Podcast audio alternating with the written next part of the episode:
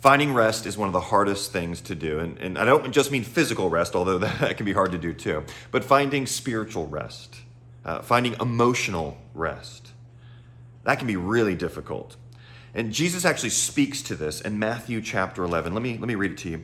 Uh, beginning in verse 28, he says this Come to me, all of you who are weary and burdened, and I will give you rest. All of you take up my yoke and learn from me, because I am gentle and humble in heart, and you will find rest for yourselves. For my yoke is easy and my burden is light. So this passage many times understood of, of coming to Jesus for salvation and stop, stop working for your salvation or trying to work for your salvation and, and, and come to him for rest, come to him for salvation. And that is definitely what this passage means, but it, it doesn't stop there. See, we're supposed to continually come and learn from him. We're, we're supposed to continually come to Christ, day in, day out, thinking about the gospel, coming to Christ as we ponder the gospel and the effects of the gospel in our lives. And we come to him and we find that spiritual rest from the, the turmoil.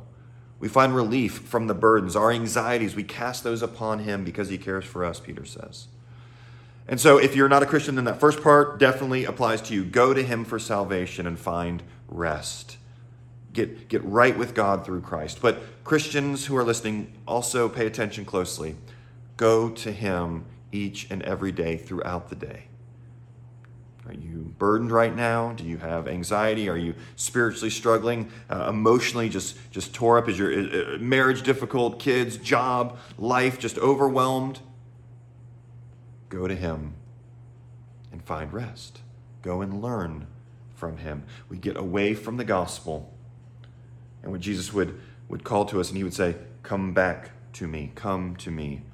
My burden is light, my yoke is easy, and I will give you rest. Have a good day today, guys.